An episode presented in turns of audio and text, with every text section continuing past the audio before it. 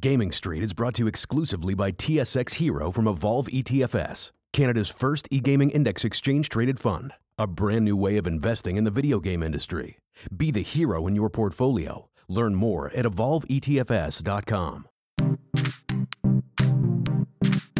Hi, and welcome to the Gaming Street Podcast, your guide to the business of video games. I'm Steven Wong. And I'm Olivia Da Silva. This week, we'll talk about Shawn Layden's sudden departure from Sony Worldwide Studios, and we speak to Marvel Contest of Champions developer Kabam. But first, our top story. Ninja, one of the most popular Fortnite streamers on the scene right now, got scooped up by Mixer, Microsoft's equivalent to Twitch, at the beginning of August. Despite Ninja streaming exclusively with Mixer, the Twitch competitor hasn't seen much growth on its platform as a whole following the major acquisition. Olivia, what's happening here? Well, it was anticipated that Ninja's move to Mixer would send the streaming platform skyrocketing, and to a degree, that's actually been seen. According to a report from Streamlabs and Newzoo, Microsoft's platform saw 32.6 million gaming hours streamed in Q3 of this year, indicating a 188% increase from Q2's 11.3 million hours. Furthermore, those hours took place across 3.9 million unique channels, also up from Q2's channel count of 1.95 million. However, the report added that gaming viewership fell from 100.9 million hours in Q2 to 92 point, or 90.2 million rather in Q3.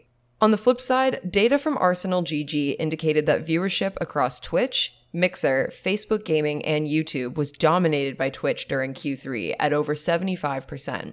In September alone, Twitch garnered over 777 million hours watched, while Mixer was at the bottom of the list at just under 30 million hours. Now, some of the factors that we have to keep in mind for things like this is that it's back to school right now, which can always kind of create a seasonal drop in hours. You know, September, people are busy, people are going back to school. They don't have quite the same amount of free time that they did in the summer months. So Q3 mm-hmm. is always going to have a little bit of an impact there, at least near the end. Additionally, though, Mixer, when Ninja first signed on with them, Mixer offered a free subscription to his channel until the end of September. And so, with that, it's going to be really interesting to see if Ninja is able to maintain the same amount of viewers now that that subscription has kind of wrapped up for free. You know, it's going to be interesting to see if anyone still wants to really pay for his content and maintain that presence. Yeah, I mean, Ninja had what over two hundred thousand subscribers as of March 2018, and that's not even counting his YouTube following, which had 22.4 million subscribers before he moved to Mixer.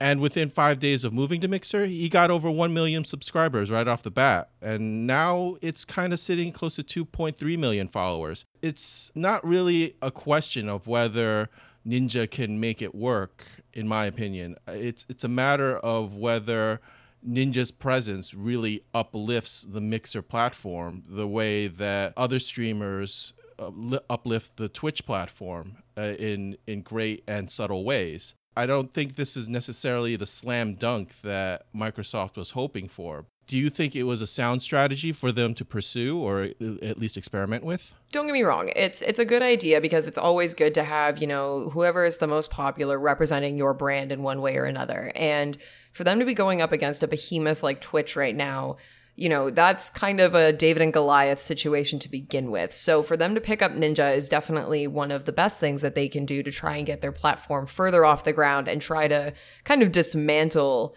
the level that Twitch has reached all by itself. Because at this point, in terms of streaming platforms, I think it really does reign above the other ones by such a majority. I mean, as you know, the previous report mentioned, 75% belongs on Twitch in terms of viewership, and that that is just insane. I think Microsoft might have actually been a little bit too late to the party on picking up Ninja just because Ninja is known for his Fortnite content. It's worth noting that Fortnite viewership, while it's still quite high, is starting to feel some of the heat from its competition. I think, you know, if they had picked him up maybe in January or just at an earlier time when Fortnite was really at its peak, it could have had a bigger impact on bringing him to the platform and that kind of ripple effect. But at this point, I'm not sure. I think they may have just waited a little bit too long. Uh, I'm not entirely convinced that picking up one single high profile broadcaster was going to move the needle for the entire platform in any significant way to start with. I mean, Twitch lost Ninja, which was a big blow to it. But it's got five more ninjas waiting to waiting to take his place. I'm wondering if it really comes down to Twitch was kind of there first, and it, it has grown to be one of the premier live streaming platforms with YouTube as a distant second. Absolutely. And the thing is, we know that anything Amazon gets its hands on is going to become a beast. Like Jeff Bezos, he knows what he's doing, and Amazon can can pretty much turn anything into a gold mine. And so with Amazon having picked up Twitch, back in 2014, you know, we've seen this platform just grow and grow and grow. Yeah, and Twitch has just been adding features and making partnerships left and right. And they even started their own Rocket League esports league uh, a few years ago. Wherever the the gaming trends have gone as far as live streaming goes, Twitch has been an integral part of it. I mean, they they all the major esports platforms use Twitch and there are all these in-game rewards that viewers can get by tuning into the right programs and taking advantage of these giveaways and interacting with each other. So twitch has done a fantastic job catering to its community while mixer has just been playing catch up and that just boggles my mind. It's, it's, it's just weird that microsoft could have been so off the mark in trying to promote mixer when it has so much going for it acquiring Ninja as an exclusive broadcaster was kind of like a beta test for them to see what would happen. And it, it seems kind of clear. It's it's still a little early, even though it's been about a month. It it seems clear that Ninja's ship sails by itself. It doesn't necessarily raise other ships. Yeah. No, I, I fully agree. And I, I think we have to kind of take this with a grain of salt the way that we do with, you know, say the first week of console sales or the first week of really anything. You know, we are in we've he's now been on Mixer for 2 months now, which is cool and great, but now that initial, you know, oh my god, he moved platforms, oh my god, he ditched Twitch, who who could have ever seen this coming? All of that has now subsided. And now it's a matter of lasting power and longevity. And so I think at this point, we just have to wait and see how Mixer does. And maybe we'll see them pick up some other big time streamers. Who knows? Sony announced via Twitter that its worldwide studios chairman, Shawn Layden, is departing from PlayStation. No reason was given for the departure, nor has a successor been named.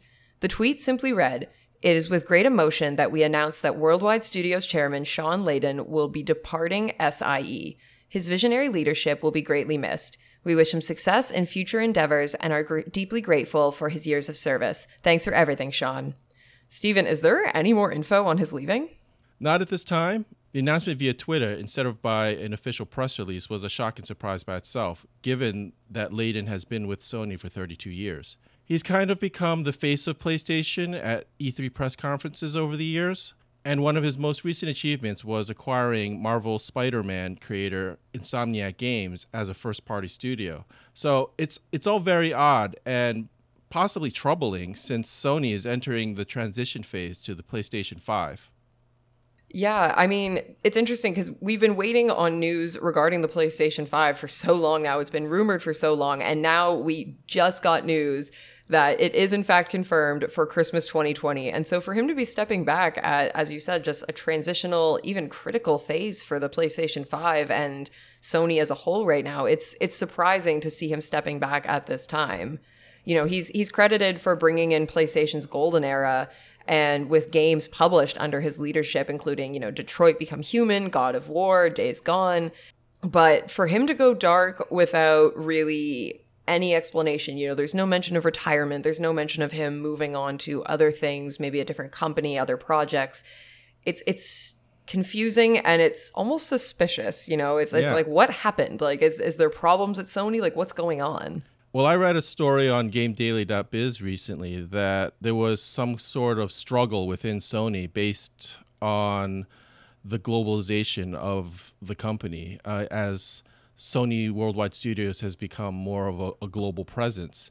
It was only in February of this year that Jim Ryan became PlayStation's new president and CEO, essentially switching places with John Kodera, who is now SIE deputy president. The story says that there has been this kind of power struggle between executives like Layden and Ryan, who has a very haphazard sort of view of running the company. Like he wants he wants it to be a global company but at the same time the communication between all the different studios around the world isn't as tight as it should be.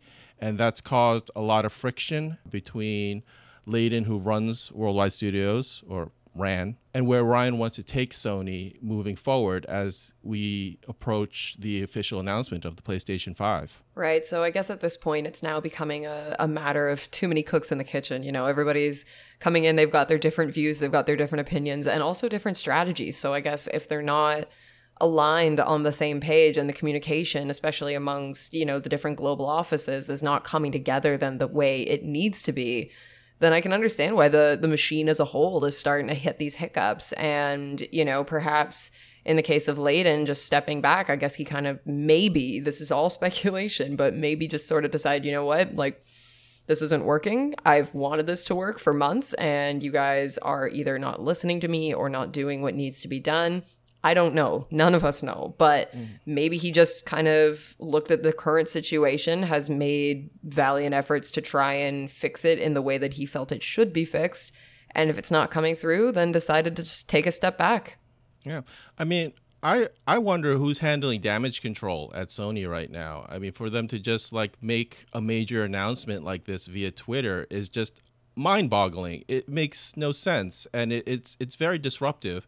I mean, and one source told GameDaily.biz this is the least amount of clarity we've ever had during a no. This is the least amount of clarity we've ever had this close to a new console transition. And he or she said that this is exponentially exasperating an already difficult process of transitioning to the new generation. And they said explicitly that it, this situation is making them very nervous I mean, it's also worth keeping in mind though that, you know, as as we mentioned, we just got confirmation today that the PlayStation 5 is officially launching next Christmas, right? So with things like that still kind of kept under wraps at the time of this tweet, you know, they could be just trying to figure out their strategy as a whole at this point, and they may not have a PR friendly explanation for what's going on just yet. There could be legal things involved for all we know that that make it so that they have to actually stay quiet about certain situations. And so, given the fact that a tweet is what 260 characters, maybe 280, you know, if they put it out in a tweet, they're informing the public, they're doing what they should be doing, but they're doing it in such a way where it's like, oh, we can only say so much. Sorry which leads me to question what are we going to expect from the PlayStation 5 launch titles without Layden's leadership? My hope for the PlayStation 5 is that Sony doesn't rely too much on the remake formula for its launch titles, like revamping all the key PlayStation 4 titles so that they're playable on the PlayStation 5 with new features added I mean that that'll that'll take you so far, but it's not it's not a slam dunk in my opinion. The the real slam dunk is when first party games come out that are built specifically for the new platform and that's that's really what gamers want to see. They don't necessarily want to play the games that they played already with some extra lighting effects added in.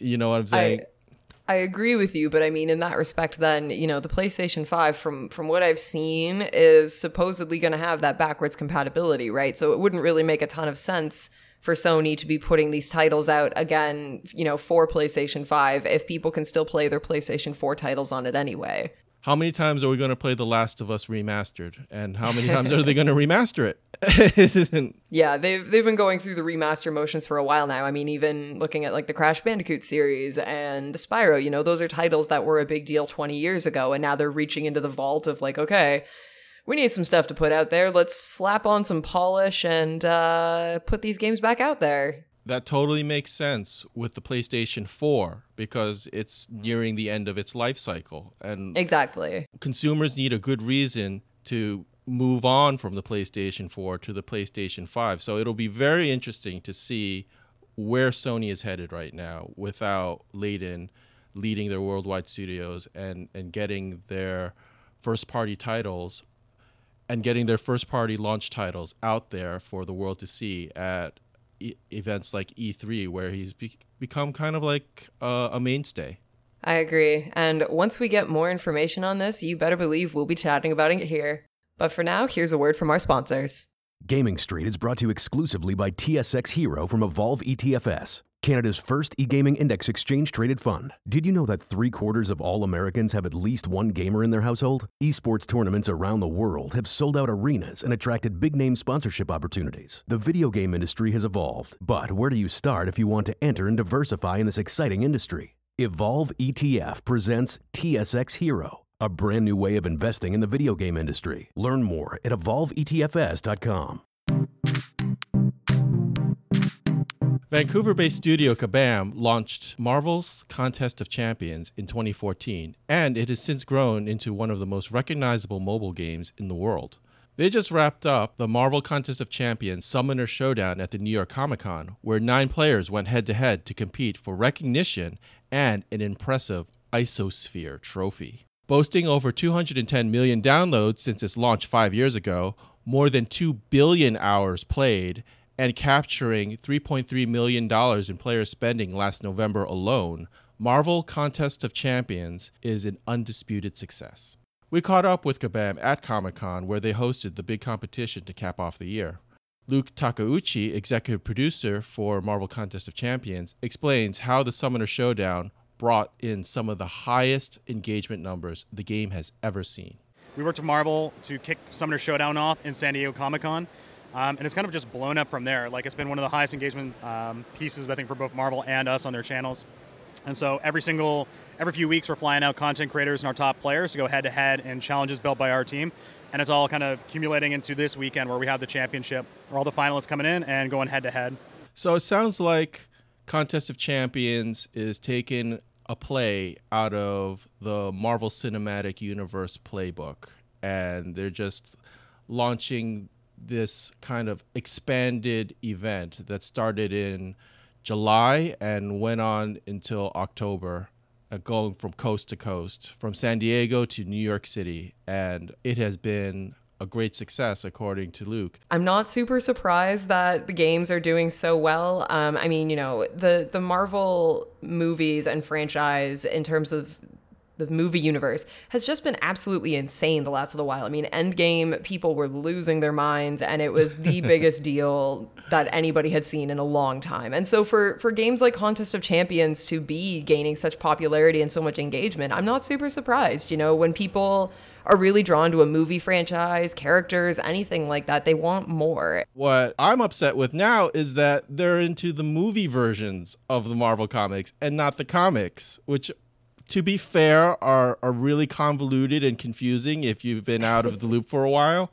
But it's like but it's like we have this kind of shared love now, but not really. We we're, we're kind of we kind of appreciate different personalities of it. And that's what games like contest of champions kind of embodies because kabam works closely with marvel and they actually get info about upcoming movies ahead of time. Like when um, Spider Man Far From Home was ready to release, they were able to get the designs for Mysterio and the new Spider Man costume. And when the movie launched, they were able to launch those characters at the same time. In addition to that, movies only come out so often throughout the year, so they have to supplement their updates, which happen monthly. They literally update this game every month, which is bonkers even for a mobile game. But that that's the key to its success: the constant updates. The game gets a boost every time a new movie comes out, and the Marvel franchise, the Marvel brand,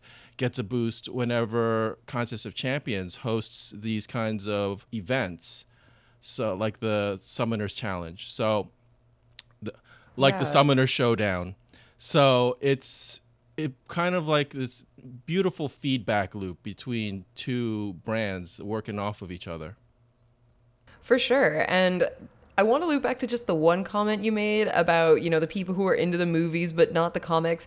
I'm sorry, but that is just unavoidable with pretty much any fandom. Like, look at Harry Potter, look at Lord of the Rings. You're going to have people who go to see the movies but have never read the books, and then they have their own opinions despite not knowing the source material. But looping back to Marvel, you know, given this contest of champions and even the summoner showdown, would we now kind of consider this like an esport? Because if it's getting competitive, then and it's got this big of an audience, then where is that leading? According to Luke, despite the high engagement and success and the fact that the crowds are, are approaching esports kind of levels, he doesn't consider Contest of Champions to be any kind of esport with these events. All the components are kind of there, like the Summoner Showdown, can be considered from the right point of view as kind of like an esports season. It, it spanned multiple months and it traveled across the country and um, and it had huge engagement numbers,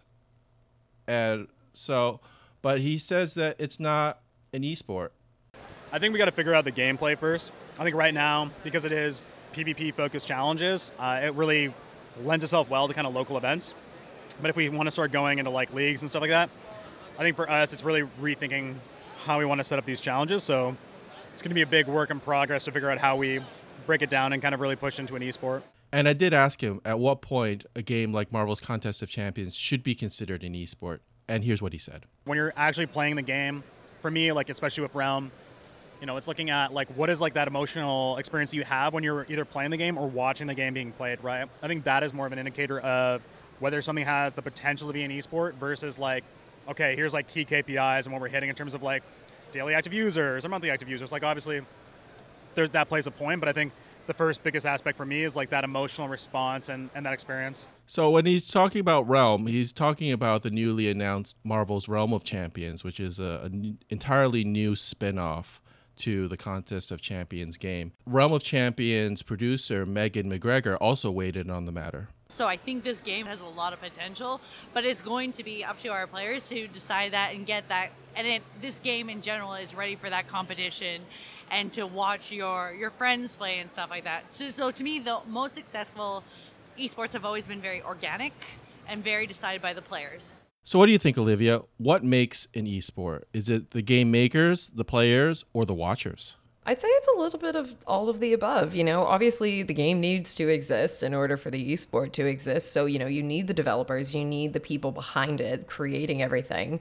But then it also needs to have a certain level of engagement and a certain level of reachability where people can really get on board and cheer for teams, cheer for their favorite players, and really just be involved in the competitive nature of it. Certain games, you know, are kind of one player designated where it's it's good for one person to play by themselves, maybe with like a friend watching and hanging out or something, but ultimately it doesn't have any kind of competitive ferocity that really brings in crowds of people waiting to see who's going to win, like sitting on the edge of their seat, wanting to know what's going to happen next. And, you know, I think that so long as the game has that sort of competitive nature and perhaps an angle that hasn't been seen before. And it's again like it, it doesn't have to be about reinventing the wheel necessarily you know if it's like a first person shooter sort of esport it's going to be kind of the same idea you know csgo versus call of duty for example. Obviously there are very big differences in the style of gameplay but ultimately the base content is kind of the same idea. Whereas you know with something like this i think that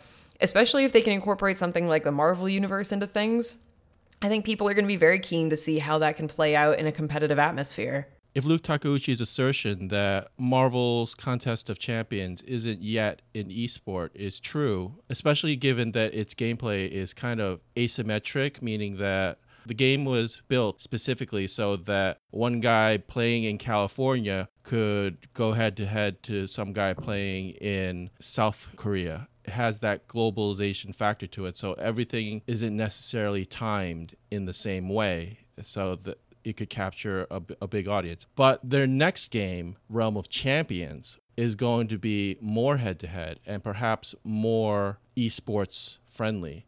Creative director for Marvel Contest of Champions and Realm of Champions, Gabriel Frizzera, tells us a little bit about the game. Realm of Champions is our new game that we're announcing here today. It's a completely different game from Contest of Champions, but it, they all live in the same universe, tell the same stories, they have connections that we're going to reveal, but it's a completely different experience. Uh, Contest of Champions is a fighting game, one on one. This one is a multiplayer PvP 3 on 3, 3v3 game. The story of this game is being told in contests in small doses for the last few years. There's a lot of Easter eggs that we planted in the story that is going to lead to this, right? Including a better world that's been in in in contest of champions for a long time, but we never been there. You never went there. So now we we get to go there, but it's in a different game. But there's also a lot of transition between characters, right? Some characters in contest of champions will go to this game, and some characters to this game sometimes will visit contest of champions. One thing I will say: this game is ripe for competition and for a spectator sport because it's a, it's a real-time multiplayer team versus team right? So even more than contest this is great for like live tournaments and stuff like that. Uh, we don't want to say esport but you know it, it, has all the components.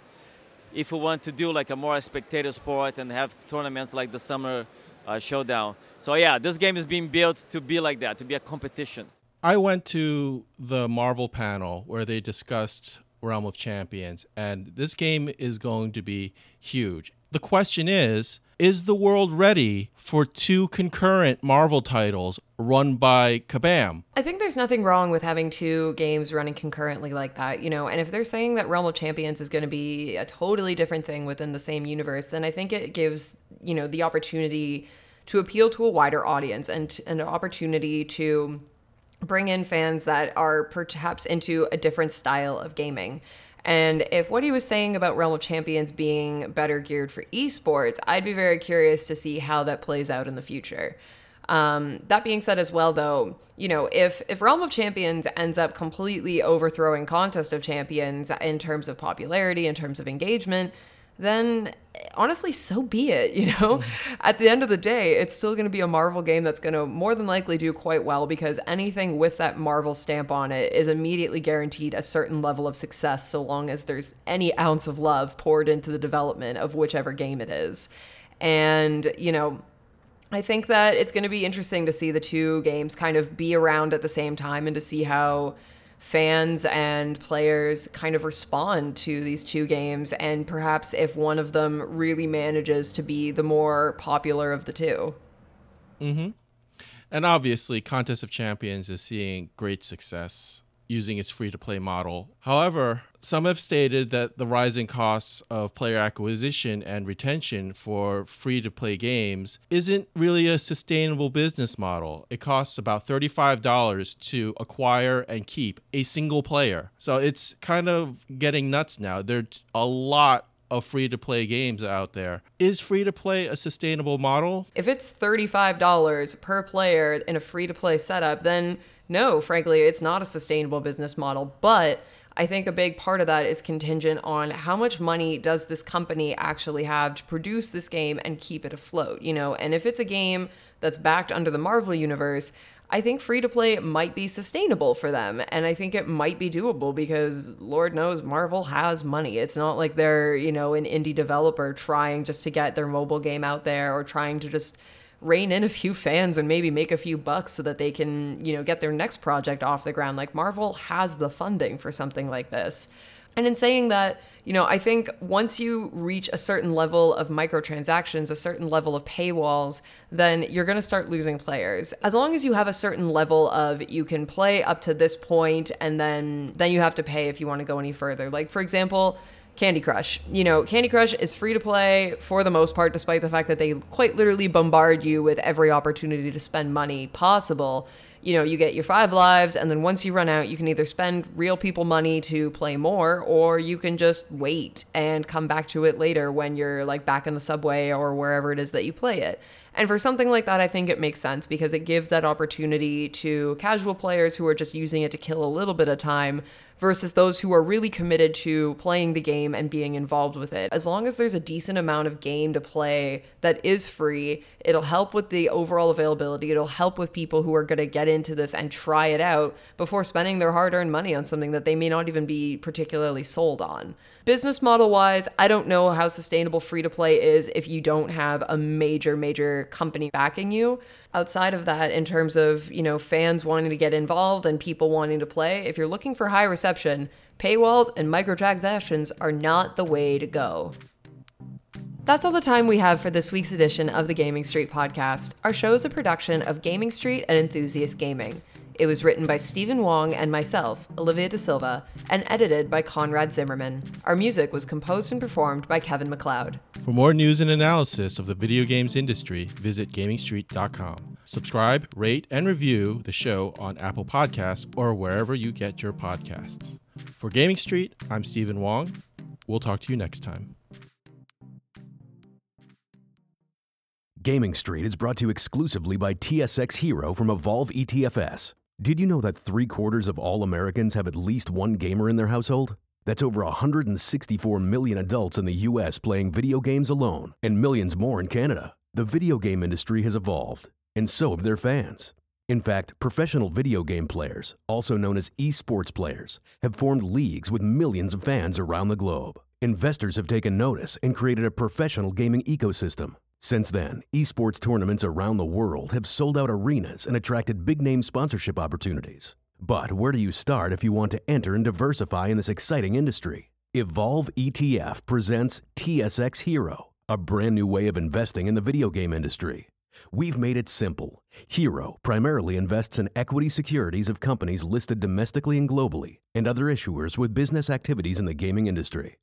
Our top holdings include companies like Activision, Blizzard, Tencent, Electronic Arts, Nintendo, NetEase, Nexon, Take Two Interactive, Bandai Namco Holdings, and other in the booming interactive home media entertainment industry. Find out if Hero is right for your investor profile. Learn more at evolveetfs.com.